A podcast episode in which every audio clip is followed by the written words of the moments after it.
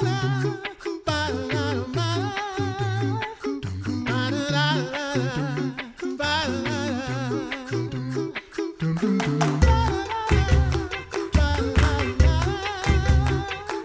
listening to the Coffee Hour. I'm Andy Bates. I'm Sarah Gulseth. Thanks to Concordia University Wisconsin for supporting the Coffee Hour. Find out more about Concordia University Wisconsin at cuw.edu. Live uncommon. One of our favorite authors on today. We're heading to Houston, Texas, where uh, this week it's probably not much warmer than it is here in St. Louis. Donna Snow, uh, enjoying some snow in Texas this week. Donna, welcome back to the Coffee Hour. It's so good to be with y'all. And yes, I am giddy about the snow because we never get it. well, Donna is a, a, uh, well known author and speaker, especially among Lutheran circles and am- among our friends in LWML. And you have a new book, a new study available from Concordia Publishing House called Chosen, a study of Esther. We are so excited to get to chat about that with you today. Donna, tell us why study Esther? Well, my goodness, why not? It's, I mean, as a woman, it's one of the only two books in the Bible that are named after women. And I thought, oh, this has probably been done over and over and looked. And there's not a whole lot of Lutheran resources about Esther. And the more I dug into the research, um, you know, I found out Luther wasn't a fan of the book of Esther, and maybe that's part of it. But I thought, wow, there's a gaping hole lacking in this. And she was such a courageous woman of faith. I just wanted to find out you know what what happened what made her tick what you know all the history. It's just an amazing story. That is excellent. Well what is you shared with us a little bit about what's unique about this. As you studied the book did you learn more about what is unique about this book of esther? I think one of the main things that's unique is that god's name is never mentioned and but we can see his fingerprints everywhere. And i think that really speaks to us today with you know the chaos that we're living in with the covid and politics and all this kind of stuff we sometimes maybe wonder you know where is god in all of this? But he has not exited stage left from from our circumstances. He just hasn't. And his fingerprints are everywhere. We just have to keep our eyes up like esther and trust. So how does god provide for esther? Tell us a bit of her story well, she was an orphan and she was um, adopted by her cousin Mordecai, an older cousin, and they were in the capital of the Persian Empire in Susa. And one thing led to another, and basically the queen in existence offended King Ahasuerus and was yanked off stage and opened up the opportunity for Esther to kind of go through a Miss Persia contest and she ended up becoming queen of Persia. And God placed her in that unique position to save his people from genocide. And he provided everything she needed to get to where she was and the strength she needed past fear to accomplish what he needed her to accomplish. Mm-hmm. How does God use Esther in in her story to help and provide for other people? Well, she is uh, she's brave. I mean, she she finally said yes after much hesitation and a lot of fear uh, to basically stepping up to the plate and saying, "Okay, I'm not here by accident." And she steps in to help save her people from annihilation by a wicked, you know, courtier or vizier, uh, second in command, so to speak. And God just uses her amazingly. And she, once she gets stepped up to the plate. She never backs down. She keeps after it. I know that you are just a voracious reader and student. And I know that you put in all the homework as you worked on this book. What did you learn as you were studying and as you were researching to write this book, Chosen, A Study of Esther? Hmm, where do I begin? there is so much. Um, you know, one of the most fascinating things I learned is, you know, women are talkers. We're just talkers by nature.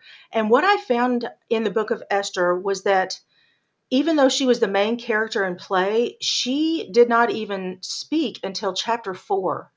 And throughout the entire 10 chapters of Esther, she only speaks eight times throughout the whole book. And it taught me that our actions really do speak louder than words. And Esther was a great example of that. It wasn't a lot of what she said, but what she said mattered. You know, it made a difference. But it was her basically keeping her head down, doing what God called her to do without a lot of chatter along the way. And I I personally learned a whole lot from that because I love to talk. And it challenged me, okay, what are my actions saying past my words? Mm-hmm.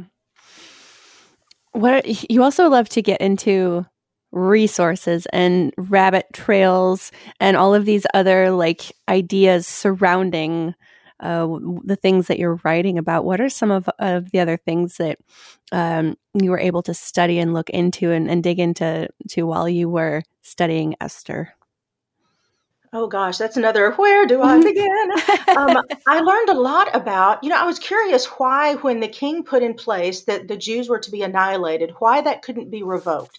And I found that it was uh, it was because of the codes of the Medes and the Persians the laws of the Medes and the Persians could not be revoked. Once they were set, even if the king wanted to revoke them, they could not be revoked. It's like they were etched in stone. And so I got off on a rabbit trail of, about the laws of the Medes and the Persians and why the king couldn't just say, you know, ooh, my bad. that was a mm-hmm. bad thing. Let me take it back where Esther and Mordecai had to put their heads together to come up with a second decree that basically gave the Jews the right to defend themselves uh, when the attacks came.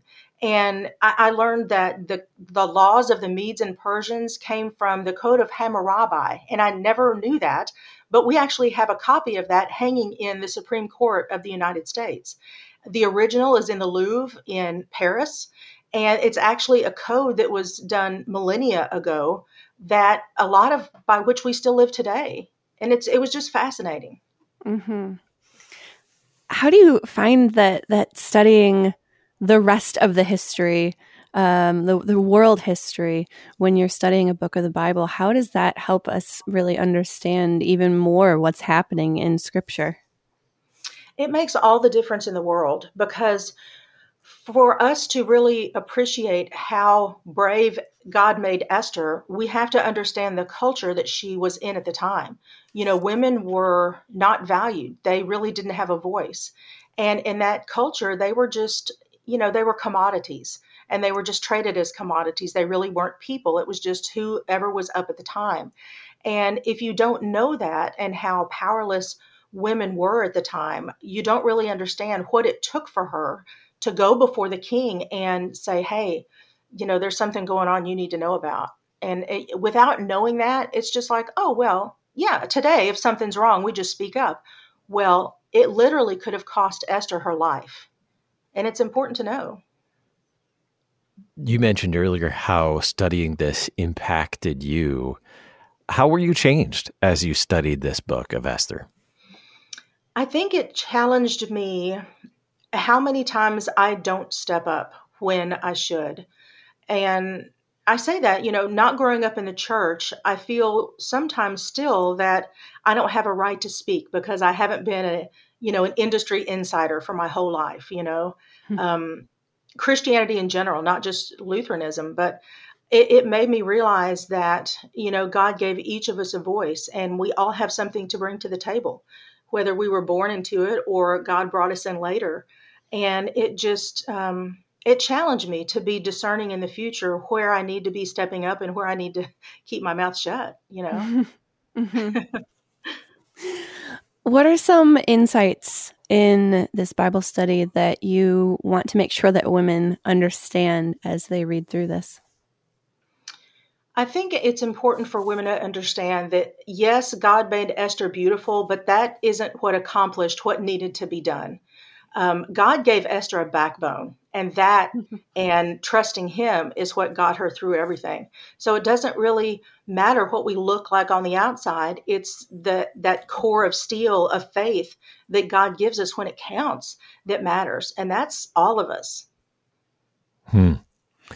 So that what what what we consider beautiful today uh, is is different than perhaps what God defines as as beautiful as oh, well. absolutely. And it's so interesting, once again, researching the Persian culture. I mean, Esther went through 12 months of beauty treatments before you know, before she spent one night with the king and became queen. And we're not talking someone who is 65 years old. We're talking someone who was already young and beautiful. And still, they felt she needed to have 12 months of beauty treatments. And I think. I think that speaks a lot to what our young women face today that they're not beautiful as they are. They have to do lots of things and procedures, and it makes me sad in my soul. Hmm. All right, take us to where you study. I know you like to travel. I know the last uh, year has been a bit challenging, but take us to take us to just a, a minute of studying with Donna Snow as you were writing this book. as I was writing this book, I spent a lot of time at the Lanier Theological Library, and it's a library here in Houston that is nothing but gobs of resources on biblical um, history, current, you know, commentaries, individual writings. It's just, it's almost like the SEM library, but local. And it's just an incredible place to read stuff that, and I like reading so much because it opens thoughts that I would never have considered on different aspects of, of studies or whatever it is. And I love studying really where it's quiet. And if I'm surrounded by books with a cup of coffee, I'm so delighted. It's mm-hmm. ridiculous.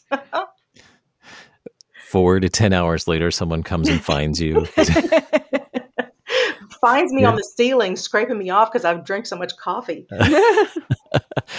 Donna, uh, where can we find Chosen, a study of Esther? Well, naturally, it's at cph.org, um, Concordia Publishing House. I think that all pre orders get 15% off. Of course, it's on Amazon and there's a Kindle version, but um, it releases March 2nd. And so we are, what, two weeks out? And the excitement is really uh, exciting because I realize women don't have a study of Esther in the Lutheran Church, one that goes verse by verse. And there has just been such a sense of excitement about this study. I'm really pumped for women to get a hold of it and start studying it. Very good. So uh, it can it, it, comes in a variety of formats. You can get a hard copy of it, but there's a an electronic version. It sounds like as well. Mm-hmm. Very good. Very good. Well, Donna, thank you so much for sharing your new book with us, Chosen, a study of Esther, available from Concordia Publishing House. We'll share the link in the, the program notes as well today. And always good to catch up with you, Donna. And I hope next time uh, when you're traveling that we could get to spend some time together. I know we had to do this remotely this time, but I hope I hope that we'll have a chance to, to meet in person and uh, share more about what you're writing next time as well. Thanks so much for being our guest on the Coffee Hour. Thanks, Andy and Sarah. Y'all are amazing. You're listening to The Coffee Hour. I'm Andy Bates. I'm Sarah Gulseth.